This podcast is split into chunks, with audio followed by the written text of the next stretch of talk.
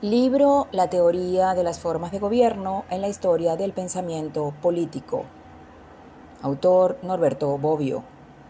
Capítulo 4. Polibio. Parte 4.1.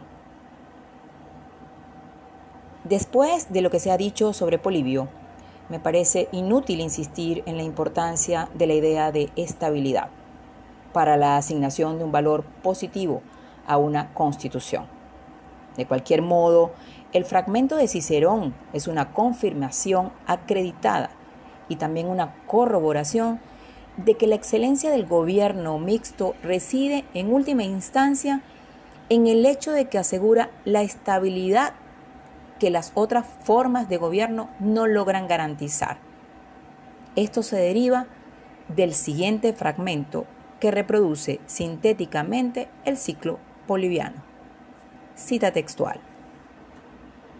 Mientras las primeras tres formas de gobierno fácilmente caen en los defectos contrarios, de suerte que del rey deriva el tirano, de los notables las facciones, del pueblo la turba y el desorden, y estas mismas formas cambian en formas nuevas.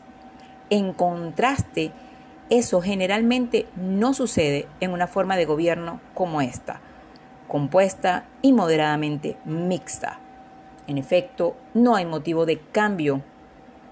Entre paréntesis, causa conversionis, allí donde cada uno está sólidamente colocado en su lugar y no se pone en condiciones de precipitar y caer. Fin de la cita. Una vez más, hay una relación estrecha entre constitución mixta y estabilidad.